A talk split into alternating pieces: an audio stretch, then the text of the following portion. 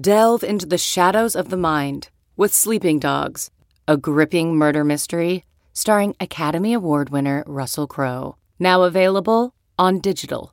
Crowe portrays an ex homicide detective unraveling a brutal murder he can't recall. Uncovering secrets from his past, he learns a chilling truth. It's best to let sleeping dogs lie. Visit sleepingdogsmovie.com slash Wondery to watch Sleeping Dogs, now on digital. That's sleepingdogsmovie.com slash Wondery. CarMax is putting peace of mind back in car shopping by putting you in the driver's seat to find a ride that's right for you. Because at CarMax, we believe you shouldn't just settle for a car. You should love your car. That's why every car we sell is CarMax certified quality so you can be sure with upfront pricing that's the same for every customer. So don't settle. Find love at first drive and start shopping now at CarMax.com. CarMax, the way car buying should be. Time now for the College Football Inquirer with Dan Wetzel. Yeah, I mean, the longer this goes, the just the more depressing this is for the overall sport. Pete Thamel. I think we'll look back at this as the time where collegiality officially left college sports. With SI's Pat Forde. Seeing your kid make the Olympics is beyond the wildest dream. Being there to talk to her in the media mix zone at a time when no other parents could be there is like so preposterous. This whole thing has just been a little overwhelming, but it's been pretty cool. And I appreciate the support of all the pod listeners and even my jaded podcast partners. Here's Pat, Pete, and Dan. I welcome the pod. Uh, Pete is not. Pete's going to join us, but he just ran away for a phone call. But first, so it's Pete's thing. So you know, this is a ragtag operation. This guy, this, this guy, that. We're doing this. No one can do it. Uh, let's get down to business. Pat Forde, you are now officially a parent of an Olympian. Uh, it was very exciting. Uh, seven. Well, it was a little late. The pool, the, the swimming was late. A couple minutes late. They're behind schedule, but a little about seven twenty Wednesday morning, uh, East Coast in America. Brooke got in the pool, swam the relay. She was the uh, anchor woman back in college. That you know, that, that was like the last guy that had to chug the beers or something like that. But this is much better for for Brooke. Uh, obviously, you were there to watch. This will be the only podcast we ever talk about an Olympian on this this uh this show. So, um, how did it feel? Take take us take us through it briefly, and then we'll get to all the uh, all the college football uh, news. But we can't can't let this go. Stanford national champion Brooke Forde gets to swim in the Olympics. Yeah, she uh she gave me no comment in the mix zone. I was uh I, I was shut down. I saw you were um, there trying to yep. interview her. Yes, Yeah. no, that was I mean, the whole thing like was just such a incredible thrill and I mean, you know, this has kind of been just an ongoing thrill since she made the team, but to actually be there in Tokyo, Japan at the Olympic venue with the Olympic rings and everything and see her with the stars and stripes cap and the name Forde on it step up to the blocks and dive in and compete for the United States and do well. Uh, she swam great, swam her best time ever. Uh, the whole relay killed it. They qualified for finals in uh, in great form. Uh, won their heat. They're seeded second. The Australians may break the world record uh, in that, but the Americans are well positioned to get a medal. Hopefully that happens because even though she will not swim on the final relay unless something goes wrong, and we don't want anything to go wrong, uh, she will get a medal if the if the Americans make the podium. So, uh, and then to be able to to run downstairs and into the mix zone with my reporter credentials and talk to her and have her come through, uh, it was phenomenal. I mean, it's just you know, it's like beyond the wildest dream. Uh, whatever you know, making the seeing your kid make the Olympics is beyond the wildest dream. Being there to talk to her in the media mix zone at a time when no other parents could be there is like so preposterous. This whole thing has just been a little overwhelming, but it's been pretty cool. And I appreciate the support of all the pod listeners and even my jaded podcast partners. Oh no, we we like Brooke. I mean, we were always been a fan of hers. I don't know about you. No, that was uh it was very cool. We were all excited. We were all watching. A lot of people watched. I know the pictures were pretty pretty awesome. Um you had this real interesting distinction of being the only parent practically in the entire world, maybe in the world. I don't know how many others there were. Not many. No nobody's allowed at these these events. Simone Biles' parents can't come. Kevin Durant's parents, uh, Katie Ledecky's parents, nobody's parents can come. Uh, There's Japanese athletes live a mile from the venue, and their family can't come. Yeah. So unique. It's why you know you smartly became a sports writer many years ago. chose this noble Chose- and lucrative so- profession. in case a global pandemic hit uh, the year. Um, no, it's tremendous. It was a very, very, uh, very, very cool scene. I was I was basically unofficially made the team dad.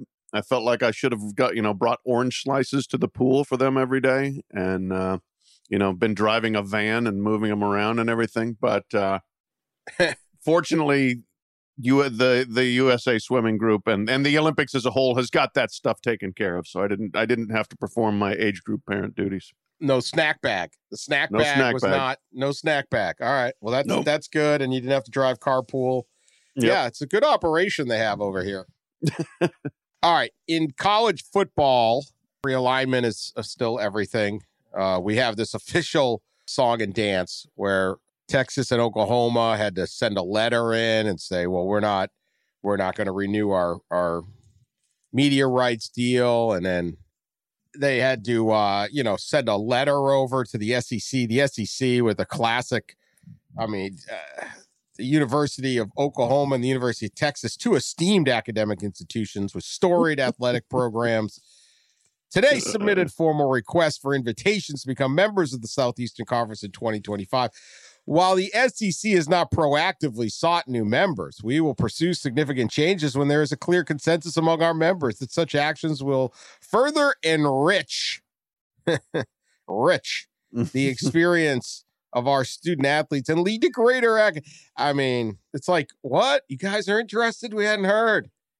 But we're only interested in you to help enrich the educational opportunities for everyone. That's all. These guys That's have been all. playing this- footsies. Again, like this is the next level of BS that we have to cut through. You know, I mean, it's, and and this is, I think, been a th- common theme on the podcast. Just stop lying to us and tell us why you're doing what you're doing, and what why you're doing this is so that you can make even bigger piles of cash. That's it. That's the story. And if you don't want to come out and say that, just just leave out the stuff about enriching the educational opportunities of everyone involved here, because that's has nothing to do with any of this.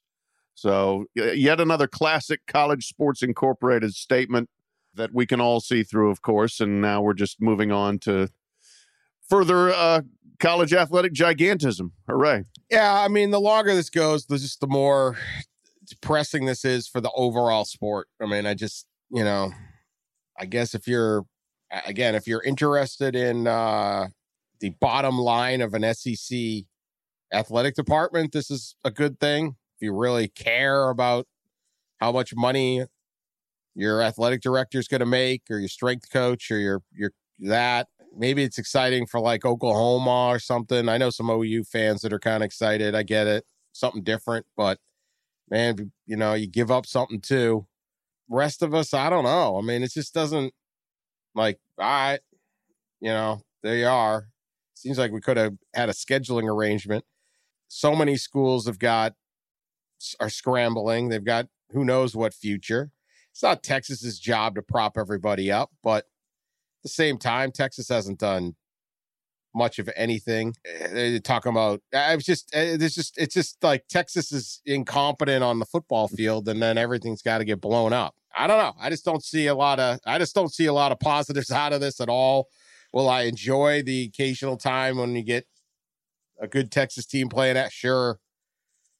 Playing LSU or something. Sure. Would I like the Texas Texas A&M rivalry back? Yeah, but it's like Texas's behavior drove all drove everybody out in the first place.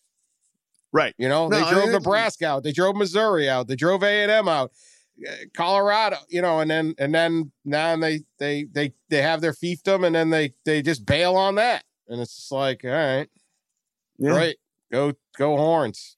Yeah, Texas Hook 'em. basically just continues to be rewarded for generational wealth. You know, I, I, I said in one of the one of the columns I wrote on this that they- they're the the rich kid who keeps wrecking the family Ferraris and and getting rewarded for it. So I mean, con- congratulations, I guess. Uh, but I again, I, I don't see how this benefits the sport as a whole.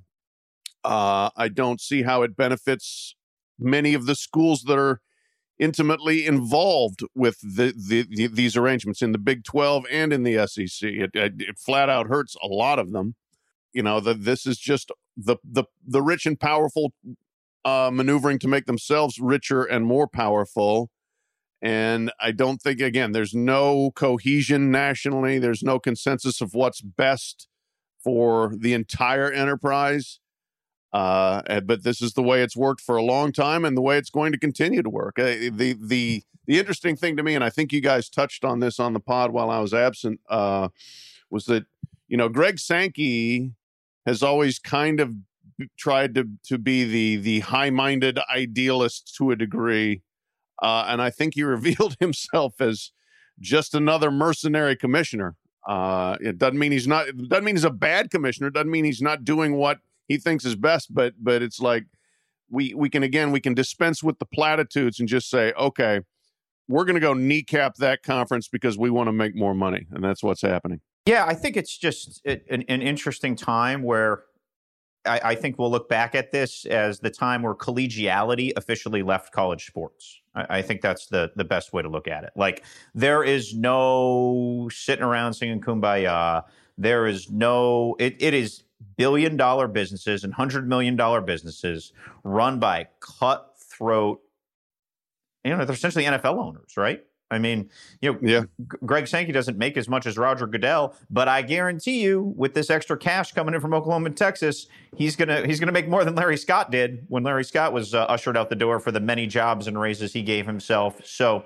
Yeah, sentimentality is gone, tradition is gone, rivalries are gone. We saw that in the last line of this. Um, I thought the most interesting point someone made to me uh, in the last 48 hours was you know we've we've spent a lot of energy on Texas in this, right? Because Texas is fun to talk about, and they're the spoiled rich kid and everything. But uh, Bob Bowlesby and Joe Castiglione, the Oklahoma AD, are very close. They're all the way close, you know, back 30 years, right? They go all the way back. And Joe Castiglione spent a lot of time and energy keeping the Big 12 together during those dysfunctional times. A lot. And you have to feel like Bob Bowlesby feels like he forget Texas, you know, no one's surprised Chris Del Conte was out flirting, and Texas has always been aspirational and a bully and destructive. But Castiglione to Bowlesby, that's like a that's a knife in the back. That hurts. That's a plunge. That's where relationships turn to business and things get uh, and, and things get ugly. I, I really think that's uh, I think that I thought that was a really interesting point where uh, uh, people are killing Bowlesby in this, and, and I don't I don't see it. I mean, it's it's market forces in a lot of ways. He could could have been better, sure. Could he have handled it better, absolutely. But I don't. Uh, I, the searing criticism and just I just think fan bases need a pinata. And and Bob's out front, so he's going to be the he's going to be the pinata. A- absolutely. He's he's the he's going to be the villain. That's the that's the job you're in the middle of. You can't create loyalty in anybody. I mean, you try you try to build it, but you know, if they don't care, they don't care. So if you're going to get stabbed in the back, this is who you're in business with. They don't have a whole lot of choice. Oklahoma. I mean, if Texas wanted to go, this Oklahoma pretty much had to go with them. I mean, I I think what are they going to do? The whole thing just, uh, you know, it's who started first. I don't know. I guess we'll find out. But you know what you have at the thing is a sport that's that's weaker for. I mean, you just you just the more you get into the, the depths of the Big Twelve, and it's like they'll they'll try, but it's there's no good path out for these other schools that did nothing wrong other than they're not perceived to be a, a, a- a big time entity. You know, Yeah. their town isn't big enough or or whatever. They weren't good enough 40, 50 years ago, 60 years ago, you know. yeah. okay, they don't they don't have know. a ninety thousand seat stadium, and they're not uh, you know Right. in a in a metropolitan Back- area or whatever. Back when your school refu- you know, yeah, they just it's it's it's 1960s are rearing themselves back up and it's like well all right but the, the fabric of the sport is all these little these little angles and these little communities and the beauty of college athletics is you don't have to be the new york yankees to win and you know it's not about just being la and new york and it's kind of taking on some of that that sense to it uh, and then again i just i don't think it's good for the sec i just don't I don't know where the SEC what what what SEC school gets anything out of this. I mean, other than money, nobody, right? They had money. Yeah, and, and, and, they were dominating recruiting Texas. The other, you know, the other schools. They're, um, they're the only one the that really titles. does is A and M, and they're fighting it with gymnastics, fireworks, and uh, yeah, they're they're doing as much as humanly possible to fight it when it's really going to benefit them at the end of the day. I guess A and M, but yeah, but they, they look at it and say, yeah, that's a, that's maybe about it. Having another school in their state, that's what you're saying. It benefits yeah, them? like if I'm Texas A and M, uh, other than LSU and maybe Arkansas because there's some history there. Like, who are you? Re- and again, Alabama comes to town. That's great. Auburn comes to town. Comes to great. I, but it's we've talked about this in the pod before. It's the water cooler. If you live in Houston, there ain't a lot of Auburn grads in your in your in your uh, office at your engineering company, your oil and gas company, et cetera. There, there, there are a few, sure, absolutely, but there are a heck of a lot more Texas grads. Like there's that organic interest, that conversation, the you know the the the when you're making your your picks on Fridays, your lunch bet on Monday, the, the, the type of stuff that I think is like the fabric of college sports. You went to this school, I went to this school. You know, let's uh, you know let you know let let's put a friendly uh, let's put a friendly wager on things. Um, are there Ole Miss and Mississippi State grads in Houston? Sure, there's plenty. There's about one fortieth of the amount of, of the, those grads, and there are Texas grads, right? So in that in that greater college station era. So I just think I think it makes A and M more relevant in, in Texas in a lot of ways. And that that game every year on the calendar becomes their biggest game in, in inherently. Now, are there recruiting disadvantages? Sure. Are the things that, but I I am much more likely to watch Texas A and M Texas than I am maybe any other game on their schedule. So the only school that wants it doesn't want it. No, I mean that all makes sense logically, Pete, but the emotion and the ego involved was all about we are leaving Texas behind. That was the driver of the whole decision for them. We don't have to do what Texas wants to do. We can do our own thing and we can go thrive on our own.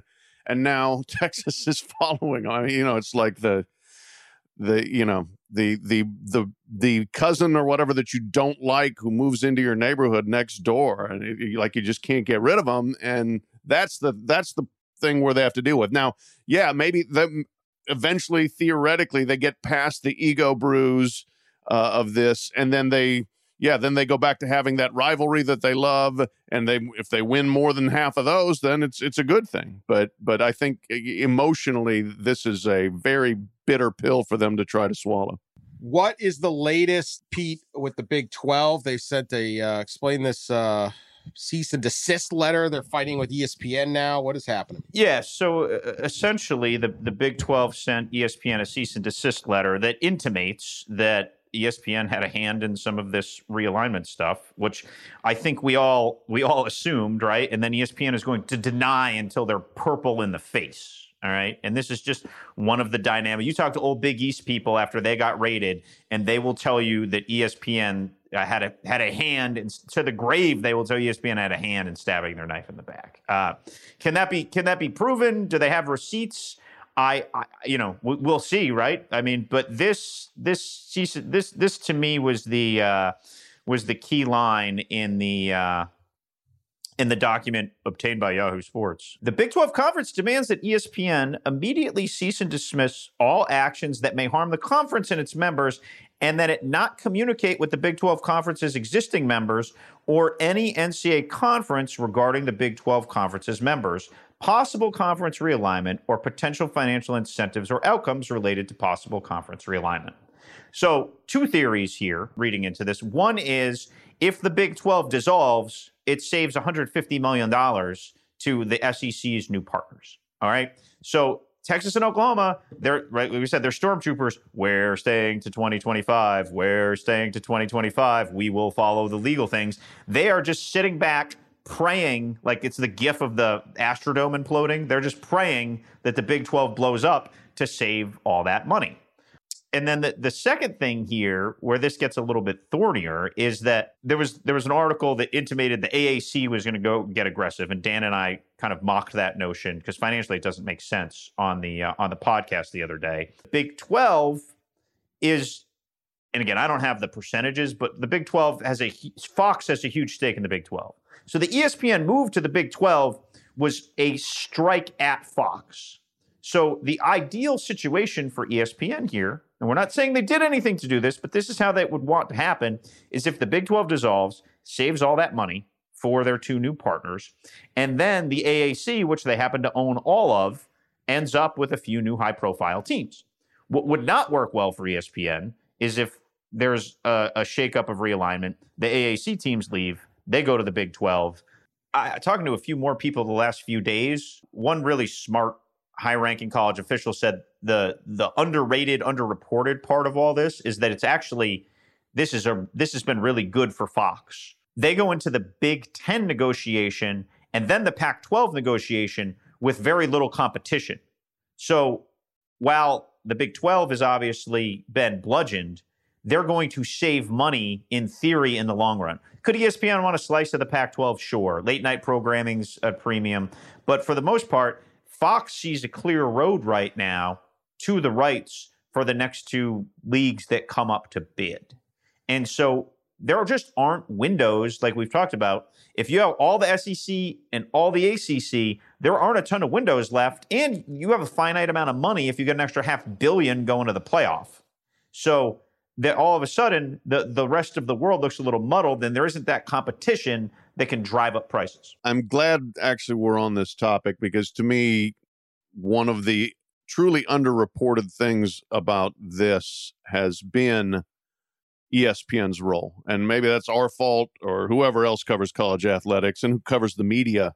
But when ESPN goes this quiet about stuff, as it did also about playoff expansion, there's no way they are not intimately involved in that.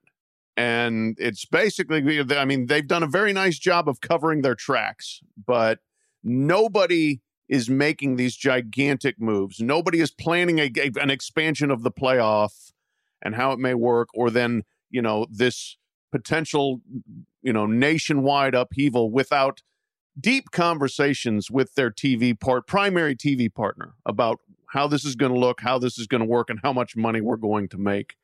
Uh, and that is again another, I think, example of where we are in college athletics is that the TV partners are as important as anyone in this. You know, you may think, well, our chancellor on campus, who is very worried about our academic standing and how this conference realignment may help us academically. Ah, let's let's find out who in Bristol's involved and how much. Okay, that's that's just something that that to me has been a little bit kind of under the radar in all this. What, Pat? Have you been too busy covering the Olympics to really get to the bottom of that?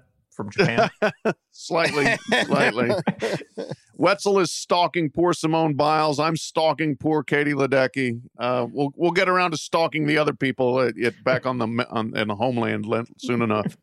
It's tough over here. It's yeah. tough. Tough times over here. I did see Pat's yeah. Japanese Pringles that he sent to the group text, though. I mean, if you can have Japanese Pringles, I, I don't think it can be that tough. Top chips, man, or top chip, whatever the hell it's called. Pop top, I don't know. Uh, but yeah, they're not bad. Pretty good going into the convenience store at, in Japan is just a it's a pure you're looking at the picture on the thing hoping like, what is what flavor is that? Is that yeah. Um yeah. I avoided it's, the salami chips. They have those. I'm not i'm not going mm. i like salami and i like chips but that's a whole sandwich right in one one chip. I'm actually intrigued. Yeah, how you get salami. salami. into the chip is the, the problematic part. very, very smart people over here. Look how nice this city is. I mean, they can do things here. they can do things. Did you guys see the video I put out of the robot that shoots baskets? Oh yeah, the basketball games. Yeah, that it's not. I think that's FIBA. I don't know what that thing is, but yeah. he actually missed the next game. I guess he missed two right? in the. Yeah, the there's no crowd uh, but they was heckled by the sports writers, of course. Right? He's got no handle, and then it's in a slump. Um, yeah, that thing was creepy. Yeah. It was creepy. It was wild. I don't know if you've seen. I have video on my Twitter feed. If you haven't seen the robot, I think the robot got everywhere. Um, Oh, yeah. and all the, I send this thing out, and immediately I get hit by like all these people. It's like, do I have rights to use your video? Like uh, all these TV Right. stations. I'm like, oh my god, I think I violated something. But I was just like, holy crap, it's a robot who can hit half court shots. I'm filming that. Like, the robot and the people in Seward, Alaska, they have Yeah. both gone extremely viral. that was awesome. That that viewing party and that like Ah. air airplane hangar or whatever they got up there. That was cool. Um, those are the best. The viewing parties are the best part of this thing. I swear. Uh, it's it's it's a really, uh, you know, we went through all this, and college football fans know it. Like empty stadium, half empty stadium, very weird.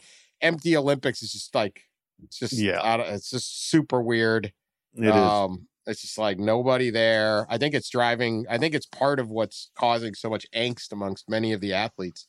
Um, oh, yeah. they don't. They can't communicate. They're sitting in their rooms. They're on social media getting heckled yeah. um nonstop. I mean, I, it's crazy. Crazy. I mean, Yeah. you get this in all these different sports. I remember a, a lot of times we do that Heisman weekly Heisman. I'll just pick the guy who had a horrible week the week before and just gets bought. Like it sounds great to be these star athletes, but then it's like the number of people just heckling somebody. oh, Like it's really? unbelievable. And that's the yeah, the problem here when you are isolated like this and your only window out is social media, that's Mhm. not good. You Mm. know, it's not good. And I, I have heard from a lot of athletes here, the uh, a lot of the smart ones who said they just disabled every app they have for social media yeah. while the while the Olympics is going on. You have to, but man, Simone Biles is not. She tried for a couple of days, but then you see her on there. I, I, I mean, there was I don't know what this. I, I did not. Um, I didn't know who this was, but I mean, there was a guy talking about how Simone Biles, you know, disgraced America by not competing. It's like, I mean, what, do you care about the women's gymnastics team?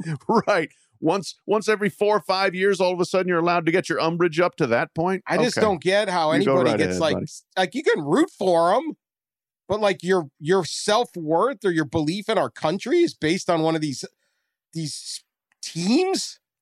like I I I don't I don't get the whole concept. I was rooting. I'm I won't lie. I, I mean I was covering uh, gymnastics. I was fascinated by this Russian team that walked in and said, "You guys are the best." I've heard so much hype about USA Gymnastics and the great Simone Biles, and these four women from most of them teenagers from Russia were like, "We're gonna win." And I was like, I love these. Uh, that's I was like, this is fascinating. I love that. Give it a shot, right? Sure. Like they won. They're gonna make Miracle on Ice. It's Miracle on Mats for them. Like it's the greatest thing ever. And if you Moscow can't see that, like, Did they run the picket I fence on the uh, vault? they pretty what? much did. They're like heroes. Think about it, right? Like all you hear, Simone Biles, USA. They hadn't lost in 11 years, and these Yeah. four, and they get th- they get their ass kicked every time. They're like, we're winning this time, and they won. Now, like I got nothing for Russia. Screw those guys, man. I wrote columns. Rip, I rip Russia all the time. It's great for traffic. Um, I'm often yeah, you accused gave, of you gave him a nice little love tap a couple I days will ago. clickbait Russia, right? I will clickbait Russia. There's nothing better than getting heckled by Russians. Hate mail from Russians. I love it. Like extra traffic. My hey, screw you guys, right? I ain't going back there. But They're um, sitting around in the bars in Vladivostok right now Yeah. saying that Wetzel. I'm not rooting for Russia. I hate Russia. Screw those guys. But I don't. He must root a- for UMass football. four teenage girls. Oh, I, your your teenage girls are better than mine. This is terrible. We got who who are these people that take this thing seriously? I don't know. Anyway, uh, I get even college football. Like, do you are you angry at your state? I get. I don't know. I get when you fire coaches and stuff, but. I just there's only so much value you can put in this stuff, but at least college football is something you think about every day. Yeah. ninety nine point nine nine percent of America doesn't think about gymnastics except every four years. Yeah, that's Do- the thing with all these sports. I just Do you don't get think it. She wants to of- quit, quit, whatever. Yeah. Do you think some of the social media angst is because you can bet on all this stuff now? No, Oh, good good point. Good point. don't I, know. mean, I I know don't know. people that are betting on swimming. Really? if you're Oh, betting you on know, the yeah. U.S. team, you're betting negative six hundred. Like, what kind of? I mean, I like, don't necessarily really? say How much- gymnastics, but you just said athletes in general. Right. Like, uh, yeah, you know, mm, I just would have No, a hard time think- like really getting my ire up for Katie Ledecky, you bum, unless like I had a little scratch on it. You know, like I again, she's became not a some- bum. She's won a million things, but she lost to that Australia, uh, the Australian girl the the other night. That just be be hard to, for me to fathom where you could dig that out of your soul. But I think it's political. It's like somehow became political. I mean, people. Uh, Simone Biles chokes. She's she's uh she's a coward. She's not tough enough. She hadn't lost in eight freaking years. yeah, right. You know, that's the thing. Eight years. Did Michael Jordan win every game? like, this is a really weird thing. But like, you think she trained here and then said, "I hope I get to the edge of the Olympics and then almost wreck and break my neck in this crazy jump and then quit. That's my goal here. I'm gonna. It's a hell of a long con. I'm gonna dominate everyone for eight years. Then I'm gonna quit. Like this poor poor woman. Oh my god. I just whatever. I, it's so Yeah. bizarre. I, No, I, I get the hate mail. I'm not even Simone Biles. I just write articles and people are all over you. It's like, where are you summoning this anger over this person? What the hell did she ever do to you? Well, it's, it's the same thing with Ledecky, where you know, let's say it's they pay no attention whatsoever any of the time. But she has been, she was literally unbeaten from July 2012 to 2019. She lost a race when she was sick in Korea, and then she comes here and she's been beaten twice by a woman who's like gonna set world records. Uh, and and now everybody's like, "What happened? She's terrible. This is unbelievable. This is terrible. what American swimming is awful." Blah blah blah blah blah. And it's like, you don't know. Sh- and where where have you been since 2016? You know, but it's like you- we just have to jump into the hot take outrage machinery and and get angry because America is not on the top of the medal program podium. second in the world isn't good enough. Like, eh, Nope. I, I, No. I, I think it's. I don't watch the Olympics. I cover. I've covered every Olympics since Athens. I it's just it's got to be what's ingrained in what NBC is showing back home or something. I don't know what's going on, but like the anger at our athletes on Yeah. social media, or it's just like I, I, I understand. uh, You know, you're on social media looking for something to complain about every day, and there's millions of people that wake up every day angry. I, I got to find something I'm outraged at. It just seems like a weird outlet to be that angry about. Like, you know, I just, it's just like, all right. And it's really the expectations game. David Jones of the Patriot PennLive, I think he had a good thing about how it's like, it's really about whether they, they, the athletes, and this is NBC particularly, but it's been jammed down your throat. Like the, the kid from Alaska, the woman swimmer from Alaska, everyone loves because there's no expectations. But Right. if you're expected to win, then we hate you. Yeah, Right. right. People- Yeah, I People mean, are that- like, you know, so That, that's whatever. that's completely that's Ledecky. Uh, that's every American relay in swimming. That's like Caleb Dressel's going to be in a total dogfight in the hundred freestyle here, and if he loses, people are going to be mad, and it's just yeah, the the weird, weird people. Yeah. You can't play defense in swimming. right. you, you just have to play offense. You can't stop the other. Like, imagine if you couldn't gymnastics just run out there and like body check them. That would be kind of wild. I'd probably probably have higher ratings. Anyway, this is this is where we're at. Let's get back to college football. Pete, story on uh, this is what this is a very interesting story. Could see this thumb coming. Quinn Ewers is the number one recruit in the country, class of 2022. He's at Southlake Carroll Powerhouse uh, in the Metroplex. Uh, he is headed to Ohio State. At one point, he was a Texas commit. I'm literally not sure if he wasn't still going to Texas, we wouldn't be going through realignment. I don't know. Although Texas kind of spun that wheel ahead of time, but um, they're they their their incompetence had to find an outlet to blame, so they're blaming the Big Twelve.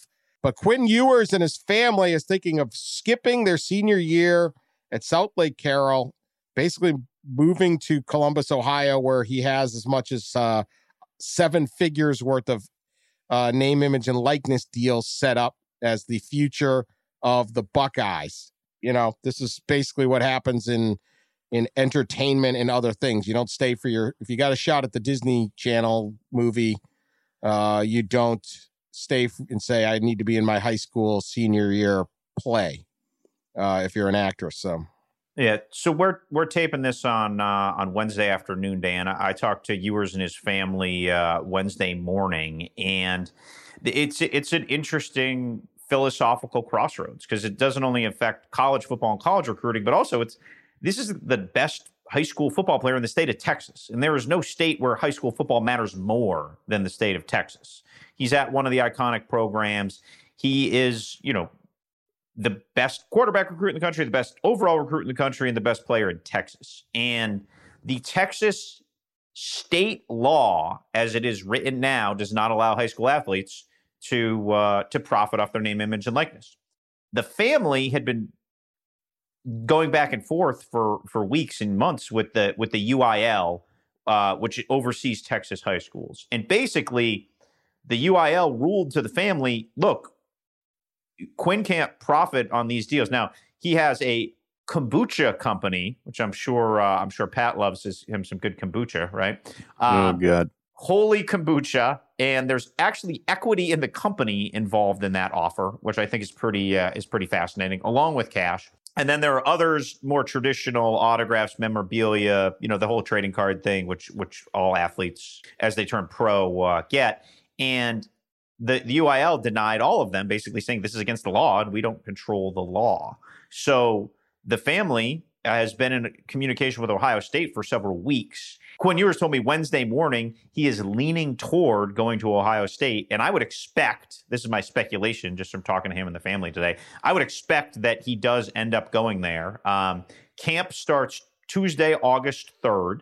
And I'd be surprised if Quinn Ewers wasn't in a Buckeye uniform on uh, on on Tuesday, uh, at least at some point early in early in camp. He has one online core English class he has to take. His mom is a teacher in the Southlake system. They they seem to have that that the ability to to check off that one core course in uh, English and take care of it. So um, they want that. What they would prefer is if Quinn could go play in high school and then take advantage of these deals.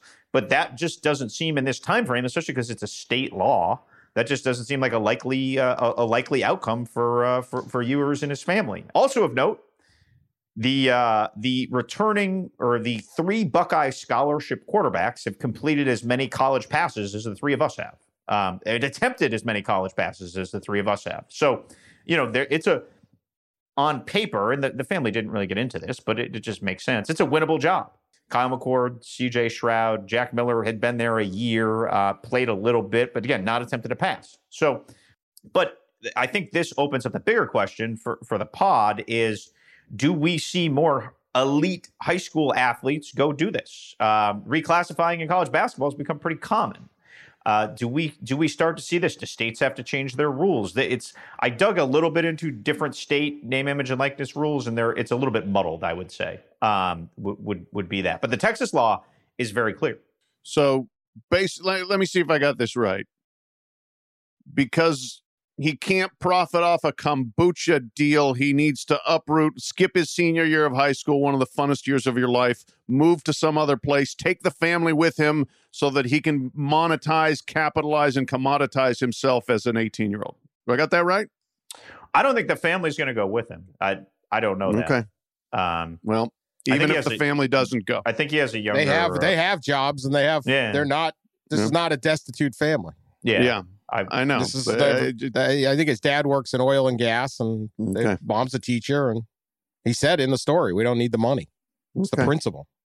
Well, I mean, if that's great. I mean, if if principle, the principle of being able to earn money as a high school senior is more important than having a great senior year of high school, fine. And I, you know, I'm not going to try to pretend to know what their life is like or what's important to them, but I think going through high school as a happy teenager is pretty important. Uh, and I, you know, yes, there have been a lot of reclassifications, and in many cases, and this may be one of them. These are kids that were held back in like ninth grade to begin with. So, you know, for athletic reasons. So, first of all, the whole thing's been about athletics for years. Uh, but secondly, this would be when they would already be normally going to college without that. But what's their peer group? What's their social group? What you know, their senior year of high school. Oh, sorry, I got to go because I, I've, I've got I can't make my money over here, and as a matter of principle, I need to move over there and go play college football. I mean, if if that's where we are, okay, fine. I mean, I, I don't I don't love it. Let me put it that way. well, that's where we are in basketball, Pat. I, I mean, know. uh, I don't know- love that either. All right. No, that's I've never loved that. that's that. That's fair. I th- this is my less cynical view of it.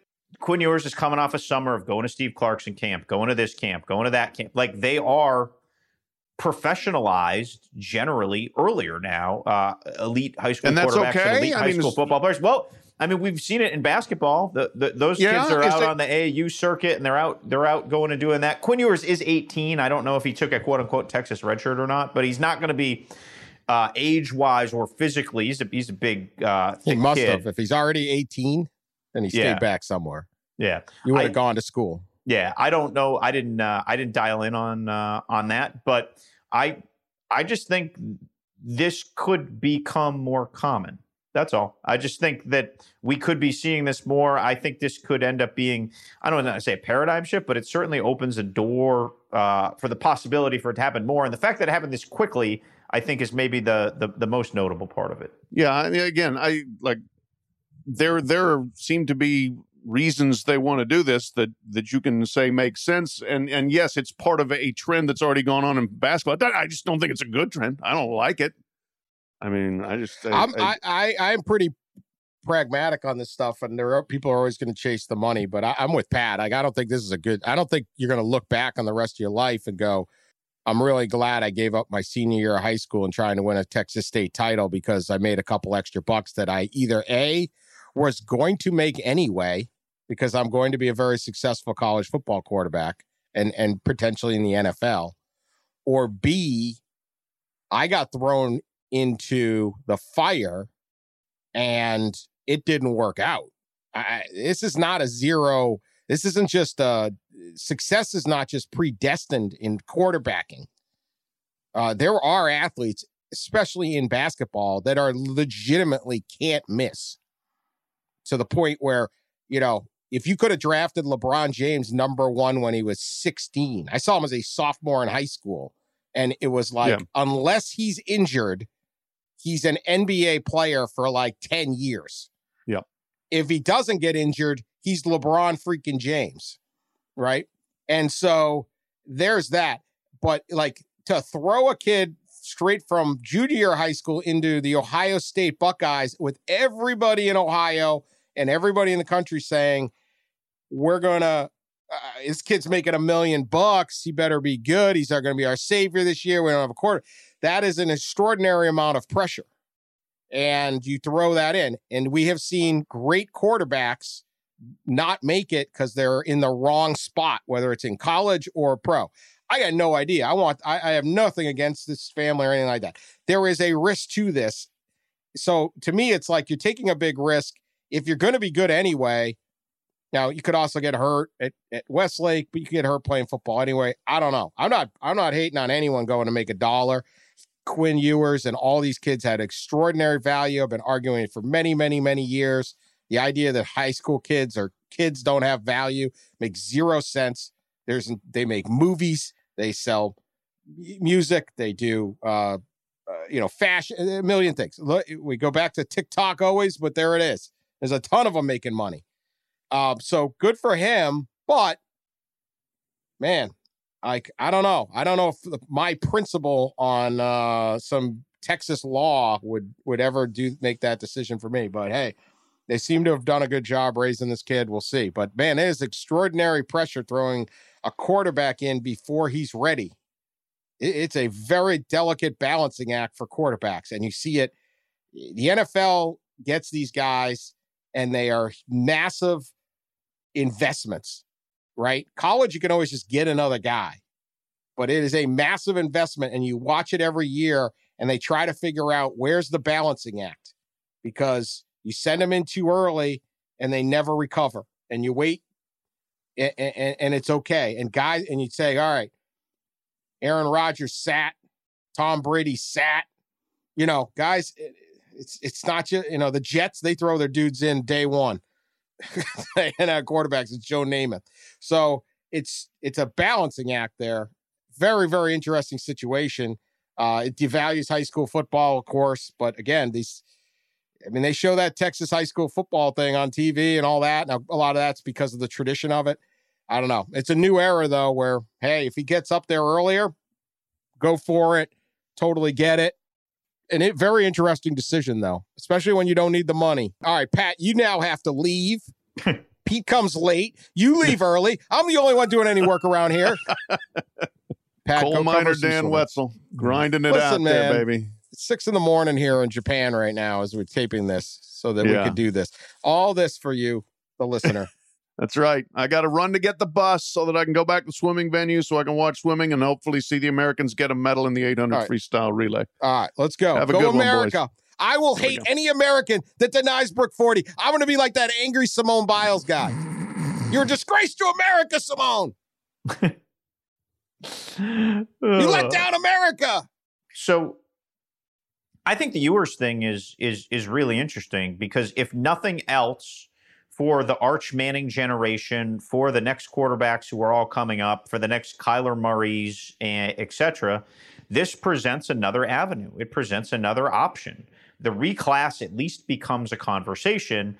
And I think the conversation in Texas would soon turn to do we have to change our state law so we're not at a recruiting disadvantage right like do we have to do, are we, Yes. like like like football players in texas are one of their great natural resources right it's like oil brisket and quarterbacks i, I think not, not necessarily in that order and so Yeah.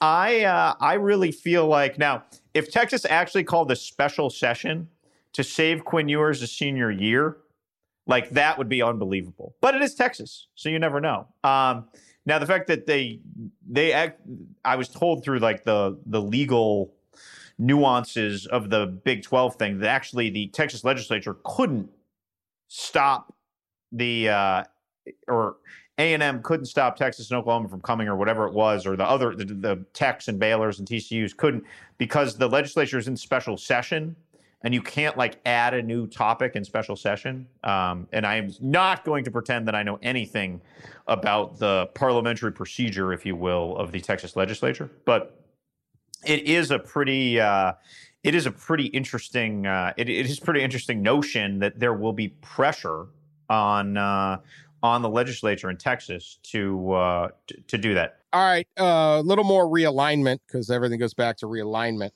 including I, watch the Texas high schools are going to start realigning. Southlake Carroll's going to join Oklahoma because they got a better NIL law. Watch this. That's where we're going. We're no longer playing in Texas, even though we exist in Texas. No, uh, George Kliavkoff, uh, Pac-12 commissioner. I think I got your name right. Sorry, we're working on it. I call him Don't the Bond, worry, don't the be- Bond villain. His, his last name's like a Bond villain. And uh, don't be offended. I can't. I can't name the, the William Christopher Swinney's first name either. So. he's only like one of the two most prominent coaches in college football. So, no offense. I screw it all up. Pac 12, he says, has received uh, many calls, as I would expect. Uh, probably a whole bunch of them from uh, Lawrence, Kansas, and Manhattan, Kansas, and, and all Lubbock. sorts of places. Yeah. Lubbock trying to join, uh, but uh, says there's no risk to staying at 12, and we will see. Uh, Pete, you know, your thoughts on on that is is you know we talked the other day. Does the Pac-12 glom up with anybody else? Um, I I I also sense no movement in the Big Ten about going to this 20, you know, merging with the Pac 12 at all. Big 12, Big 10 seems very content. So, what I'm hearing to stay put, other than low level people kind of throwing crap against the wall. Does the Pac 12 stay put and just say, hey, look, you know, what are we getting by adding these other schools? How do we make more money by adding the Big 12 schools? And, and does that does, is the fact that we add Kansas and, and Iowa State and all this stuff keep USC from one day saying, screw it, we're going to join the SEC or the Big Ten? I don't think so. Well, it, it comes down to this when you talk about the Pac 12 and where they would go. I would think the only school left on the board outside Notre Dame, which we all are pretty certain isn't going anywhere, that would really maybe make you whole because of the streaming future is BYU. But I can't imagine the politics of the Pac They don't want 12. Yeah, Yeah. We're, are going to want BYU. BYU's high maintenance. You can't play on Sundays. There's issues. Uh, there, there, there's issues that come with BYU. So I really think that there's no value amidst the current leftover eight in the Big 12 that will give you a full share of the money you want in your next TV deal. You just don't need big population centers or great brands like the last round of realignment. Like Jim Delaney added Rutgers and Maryland for cable boxes. That model's done. We've talked about that. He had a Nebraska for the brand and the tradition. Really, you could argue all three weren't great additions. Um, None of it, them, none of them have helped the Big Ten in any way. That's the thing about conference expansion. Like who got who made out? Like, Yeah. whose league added much in Yeah. any of these moves? But Yeah. Again, I thought the new Pac 12 commissioner, uh, George Kliavkoff's notion that taking Texas and Oklahoma to the east essentially strengthens us, I thought that was like a little bit of uh, a little bit of a chuckle. So if you're the Pac 12 network, you need some functional distribution, right? Which you haven't had. Pac 12 network makes nominal amounts for their partners, but I don't know. Do you have the Pac 12 network, Dan? I, I do not. I don't either. And if anybody should have Pac 12 network, it should be us. If it was available, generally I would get it, but I'm not going to go on some like bandit Canadian, you know, uh, antenna broadcast network to get it. And that's pretty much where it is right now. So it shouldn't be that hard to get on YouTube TV. It shouldn't be that hard to get on the mainstream cable uh, cable networks, Comcast, et cetera, that they've lacked uh, being on. So I can't see the Pac 12 making a move. If I'm George, I'm more worried about somebody coming in and taking my guys, right? Because their their deal's up in two years. So I'd be worried about the Big Ten taking a swing. You didn't like that idea of the Pac-12 ACC merger that we talked about. Um, that's safety in numbers, and and basically there's a definitive one, a definitive two, and you merge to try to be three, or you you know you try to get closer to two when if you're both leagues. And I really do feel like the Big 12 with this letter, the scathing letter they sent to ESPN, tipped their hand of like, okay, we're going to just try to go build up a, a WAC of the future, 14, 16 teams, and you know, take the best of what's left and bond together and form a conference that I've got a funny feeling will not be broadcast on ESPN. Right. Which is a risk unto itself, but uh you know, because there's a lot. You mentioned it last time. The you know the hockey tried to do this, the NHL, and it just stopped. It just disappeared from national consciousness and discussion because ESPN will just cut you out. I don't know. I just, I just, I don't know that strength in numbers makes any sense. I just don't think that. I think strength is strength, and everyone's always looking. And so the idea, hey, we got all these other schools that we never wanted in the first place, doesn't, you know, if if if USC decides just the way Texas did that it wants to go somewhere else, it's going to go somewhere else. Mhm. And the more you lose the fabric of your conference, the easier it is to run. And I think a, I think the Big Ten would be stronger right now if it was still back to what it was at 11 than even at 14. And you're playing each other more often and you have more in common and you try to build everybody up. But it's, you know, someday we'll probably will just have 64 teams or, you know, the, the, the SEC will basically be the NCAA or, or, or control most of it by having some kind of 24 team league. I don't know. I don't know where that's at. I hope it's a long way off because the sport's better with all the the uh, the real fabric and, and the and the possibility to win at places that don't have a lot of otherwise advantages. And the more this conglomerates up, the more you lose that. The the, the, fans of the SEC that are celebrating this move, you're less like most of you are less likely to win. You're just getting more mediocrity, and it's like you could have just scheduled Texas. Here's a little insight into how it'll work in the SEC. I called around a little bit yesterday, Dan. So let's say, just for round numbers and, and possibility, yeah, there's four pods, and you basically play. You're basically your great non-league games are just league games now, right? So let's just say there's a Texas pod, right? And I would assume that pod is, and I'm literally making this up right off the top of my head, just thinking about it. It's Oklahoma, Texas, Texas A&M, and then it's either Arkansas, yeah, Arkansas. Arkansas, Yeah. Okay. maybe, Yes. Um, yeah. or and then you- Missouri. yeah. right? Exactly. Or Missouri. One of those. One of those. How you like being Arkansas in that one? yeah. Have fun. Yeah. You play your pod every year, and then you you alternate pods the other years. You play ten games um, in conference play. What I really think, if the SEC goes to a ten game conference schedule, um, it's a little bit like as these basketball leagues have gone to 20 game conference schedules, you just basically obliterate interconference play, right? Like you you don't give Dayton a chance to play Ohio State or whatever, Dayton a chance. Like like the the out of conference games just become a, a, a, bit of a rarity. Now you could schedule one here, and they're going to have to leave room for hopefully, God, hopefully for Kentucky, Louisville, and South Carolina, Clemson, and uh, Florida, Florida State, et cetera, et cetera. Everybody's got their rivalries, but I do think some of the fabric of college football is isn't Boise playing Florida State um, in yeah. the yeah like that. It's just awesome. It's two random places connected by football, and it's great. And I do think they'll be that'll be like the you know be like the AFC East, where you know you're taking a trip to. Uh, except you're not playing twice a year, but you know the drill. Like you're, it, it. There's a more no, of a, this, a rich... this this year we play the NFC South, and that's it. And yeah, like okay, yeah, every...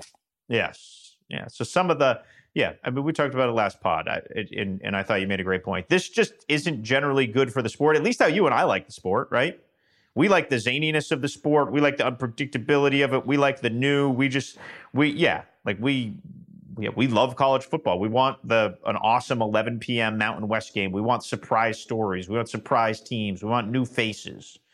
And this is going to make the sport, I think, a little bit more regimented and predictable. And because of the system of how talent comes into the sport, the more regimented it is, the more the powers that be control it, the less unpredictability. It's not the NFL where you can rise up because the worst team gets the best players. The best team gets the best players. And so if you're stuck on the bottom, the more this happens, it's already impossible to climb out. It's very, very difficult. And then it's right. But those, those, those years when you can do it, the Iowa States, the Michigan State seasons, the things like that. And the playoff is going to create a little bit more of that possibility the same time, it just becomes harder and harder because look at Quinn Ewers is skipping high school to get a million bucks in Ohio, right? It's like that's that's where we're at, and the more these these things conglomerate and all that, there's less of it. It it doesn't.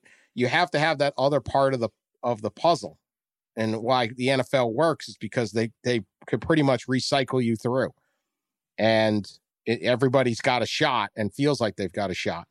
Uh, but that's just not even Jacksonville's excited right now. And how college sports work. So the more and more you bury it, it, it becomes tougher. So not not great, but not great, Bob. But uh, it'll still be wild. I mean, it'll still be you know college football is. I'm not I'm not fatalist here. It'd still be extremely popular. I'll still watch it all the time. I just this is not a nuance.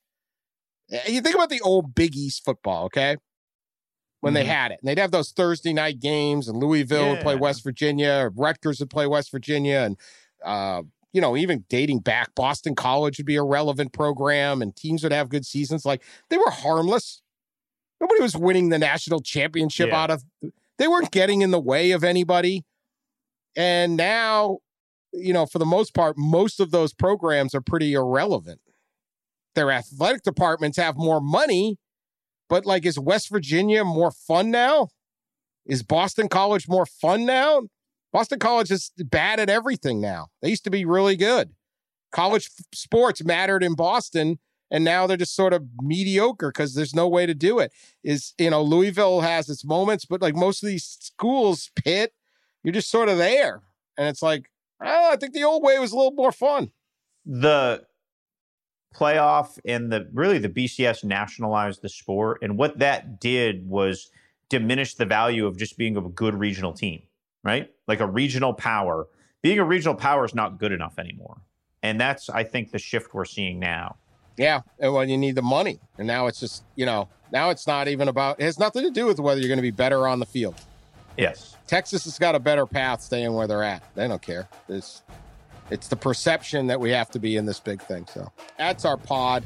We will be back next week. We'll still Pat and I will still be in Japan, and uh, Pete, you'll still be breaking news back in America doing the real work. So thank you. I think you guys are doing a little more work than me, but uh, yeah. yeah. It ain't boring. It ain't boring week, here stateside. I'll tell you that. By next week, half our country will hate all the Olympians because we're not good enough. So we'll, that's where we're at, or if not all of the country. Weird, weird sport to cover. Weird thing to cover. All right. We'll talk to you all then. Appreciate you